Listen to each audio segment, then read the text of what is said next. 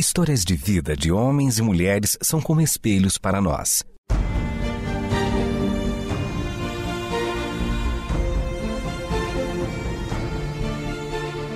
Convidamos você para entrar nas páginas do livro que conta a história do Deus que entrou em nossas histórias. Ouça sobre pessoas que viveram os mesmos conflitos que você e eu enfrentamos e que em Deus encontraram sentido da vida. A partir de agora, você está diante do Espelho na Janela. A narrativa a seguir é baseada em personagens e histórias bíblicas, mas com complementos ficcionais.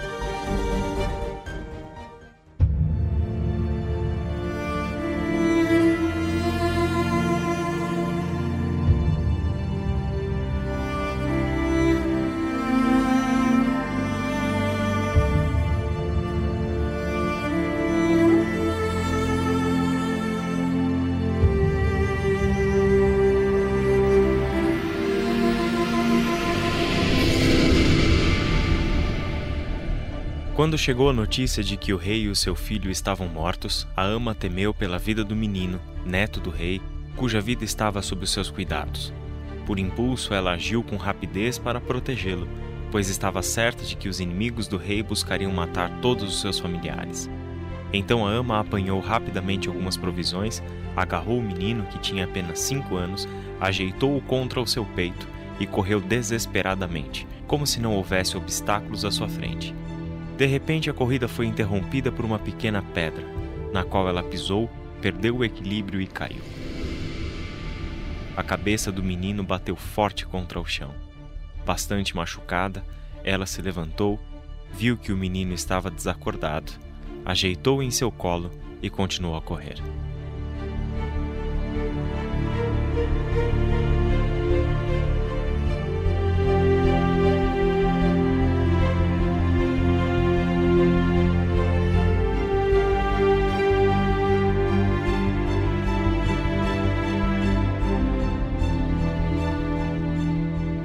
Anos mais tarde, o menino já havia se tornado um homem.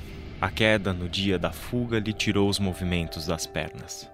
Aleijado, sem família, sem herança, o príncipe que se chamava Mefibosete vivia como em um exílio, na casa de um homem muito rico chamado Maquir, na cidade de Lodebar. Foi ali, no silêncio do esquecimento, que Mefibosete cresceu. Maquir havia acolhido e cuidado de Mefibosete desde que o pequeno príncipe havia chegado em sua casa. Aos cinco anos de idade, no colo de sua ama. Ele estava machucado, sua cabeça sangrando e muito abalado. Mas esse machucado físico nem se comparava aos ferimentos que a vida lhe trazia. Perdeu seu pai e o seu avô muito cedo, juntamente com a maior parte dos seus familiares.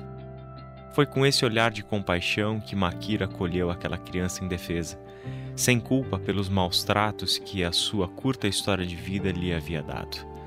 Mais do que um descendente do rei deposto e morto em guerra, Maquir viu em Mefibosete uma criança que precisava do caminho e do cuidado de um lar para tentar mudar o rumo de uma vida de sofrimento, pelo qual já havia passado, mas que também do que ainda o aguardava. Mefibosete era filho de Jonatas e neto do rei Saul. Seu pai havia sido um grande amigo de Davi, o atual rei de Israel. Depois de muitos anos de lutas e trabalho, Davi havia consolidado seu reino. Foi nessa época que o rei lembrou-se da sua amizade com Jonatas. Ele sentiu saudades do amigo. Por isso, perguntou aos seus conselheiros se havia algum parente de Saul ainda vivo, para que ele mostrasse lealdade por causa da amizade que tinha com Jonatas. E para sua surpresa, um dos servos de Saul, um homem chamado Ziba, lhe trouxe a informação de que Mefibosete, o neto de Saul e filho de Jonatas, estava vivo, morando em Lodebar, na casa de Maquir. Davi ordenou que buscassem Mefibosete. O rei aguardou ansiosamente por esse encontro Será que Mefibosete era parecido com seu falecido amigo Jonatas? Pensava Davi. Quando Mefibosete foi trazido perante o rei, Davi se surpreendeu. Viu que o filho do seu grande amigo era aleijado dos pés, tinha um semblante triste e estava visivelmente com medo do rei. Por mais que Mefibosete soubesse da amizade do rei com seu falecido pai, ele temia o que seria a sua vida agora que Davi o havia descoberto. Diante do rei, Mefibosete prostrou-se, colocando o rosto contra o chão. Davi olhou para ele e perguntou: Mefibosete, é você? Sim, sou Mefibosete, teu servo, respondeu ele. Comovido, Davi lhe disse: Não tenha medo de mim, Mefibosete. O seu pai foi um grande amigo meu, e eu pretendo honrar essa amizade enquanto o Eterno me conceder vida. Davi continuou explicando para ele os seus planos. Depois de ouvir o que o rei tinha a lhe dizer, Mefibosete perguntou: Quem é o teu servo, para que te preocupes com um cão morto como eu? A visão que Mefibosete tinha de si era dura demais. Certamente um aleijado na corte, filho do rei derrotado anos atrás, que estava ali onde poderia ser o seu reino, mas que não era. Ao que parece, Mefibosete não tinha muitos motivos para sorrir. No entanto, a vida de Mefibosete começou a mudar. Davi lhe devolveu todas as terras que pertenciam ao seu avô. Mefibosete, sua esposa e o seu filho ainda pequeno, o jovem Mica, mudaram-se para perto do palácio de Davi. Foi dada a Mefibosete a honra de comer à mesa do rei, Além da herança que lhe era de direito, Mefibosete recebeu a comunhão e a amizade de Davi.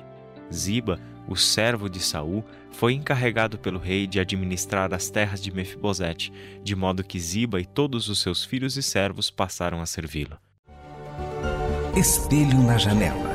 Histórias de vida de homens e mulheres são como espelhos para nós.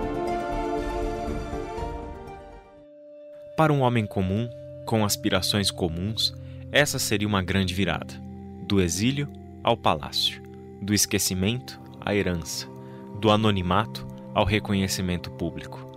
O homem que até o momento vivera de favor na casa de Maquir, agora era proprietário de vastas terras e tinha muitos servos. Só que Mefibosete não era um homem comum. A infância e a juventude dele foram duras demais ele perdeu tragicamente a sua família e com ela os seus direitos. Não importavam os erros do seu avô Saul. Ele era sua família. E o que dizer de seu pai Jonatas? Só quem perdeu um pai tão cedo conhece a dor que cortava o coração de Mefibosete. Um homem qualquer teria sido dominado pelo rancor, desejo de vingança, sentimentos provenientes da injustiça com a qual sofria. Mas não Mefibosete. Sim, ele tinha um semblante triste, como de um homem que havia perdido a família e os seus direitos sem que ele tivesse feito algo de errado para isso. Mas sua tristeza nunca o levou ao caminho do ódio e da vingança. Ele nunca desejou terras e riquezas, nunca almejou tornar-se o rei, seguindo os passos do seu avô. Tudo o que Mefibosete sempre quis foi criar o seu filho longe do caos das injustiças que envolviam os jogos pelo poder e riquezas. Ao longo dos anos em que viveu na casa de Maquir, longe do cenário político de Israel, das guerras e da luta pelo poder, das tramas e traições, Mefibosete foi cuidado pelo Eterno. O mesmo Deus que cuidava dos seus planos a serem executados por meio do seu servo Davi estava na casa de Maquir, ao lado do príncipe aleijado, cuidando do seu jovem coração enlutado, para que aquele coração jamais fosse enrijecido pelos traumas pelos quais havia passado. Foi ali, longe dos olhos de todos, que Mefibosete estava diante dos olhos do Eterno. Não apenas os olhos que o viam em sua condição. As mãos do Eterno sempre estiveram com ele, cuidando para que nada lhe faltasse, ao mesmo tempo que colhiam as lágrimas dos seus olhos. Os ouvidos do Eterno estavam sempre à disposição do jovem para ouvir o seu lamento, não permitindo que a sua queixa caísse no esquecimento.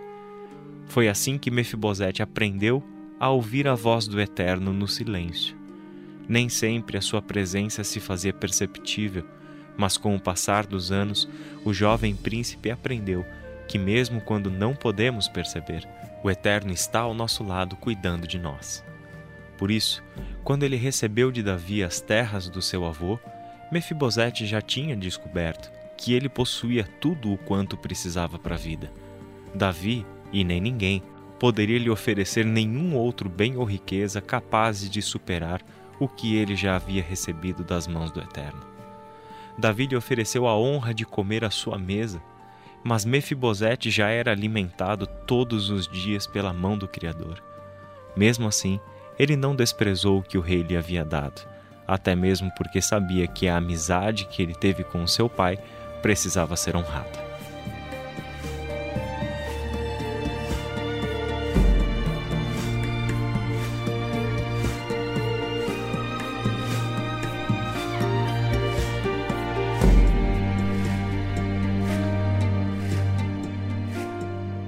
Anos mais tarde, Absalão, filho de Davi, tramou contra o seu pai, obrigando-o a deixar Jerusalém. Uma nova luta pelo trono se travava.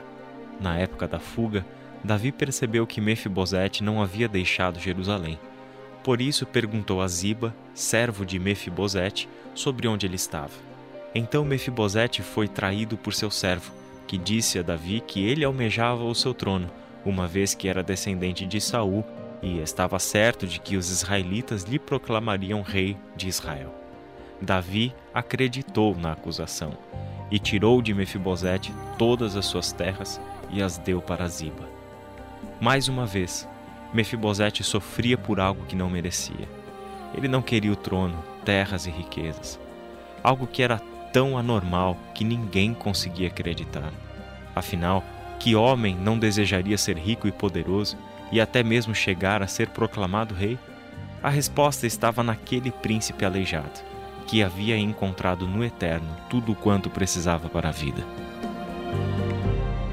Quando Davi conseguiu retornar em segurança para Jerusalém, Mefibosete foi ao seu encontro.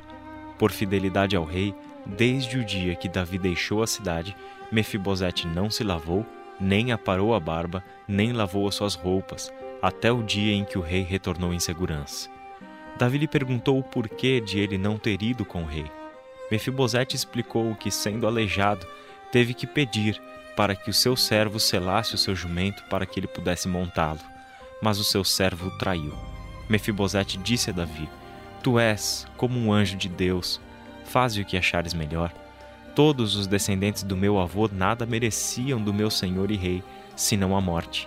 Entretanto, Deste a teu servo um lugar entre os que comem a tua mesa. Que direito tenho eu, pois, de te pedir qualquer outro favor? Davi voltou atrás na sua ordem e decidiu que os bens deveriam ser divididos entre Mefibosete e Ziba. Porém, Mefibosete lhe disse: Deixa que ele fique com tudo, agora que o rei, meu senhor, chegou em segurança ao seu lar. Com essas palavras, Mefibosete expressava toda a sua fidelidade e amizade a Davi mas também o seu desprendimento de tudo o que é passageiro e inconstante. O jovem príncipe, aleijado e anônimo, era mais honrado do que os nobres e os reis que o seu povo conheceu. Pois que outro homem ousa abrir mão dos seus direitos por fidelidade e amizade, enquanto reis e homens ambiciosos lutam, trapaceiam e traem em busca pelo poder? Que homem decide jamais vingar-se depois de sofrer tantas injustiças? Que homem se mantém leal depois de o seu amigo e rei acreditar tão facilmente nas palavras de um ambicioso e destituí-lo do que lhe pertence? Que tipo de homem abre mão tão facilmente de tudo o que todos os homens mais desejam e pelo que lutam e matam?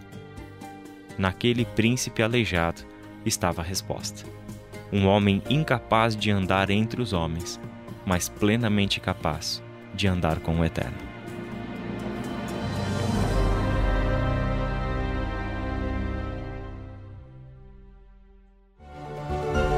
Este foi o Espelho na Janela, um programa baseado em personagens e histórias bíblicas, mas com complementos ficcionais.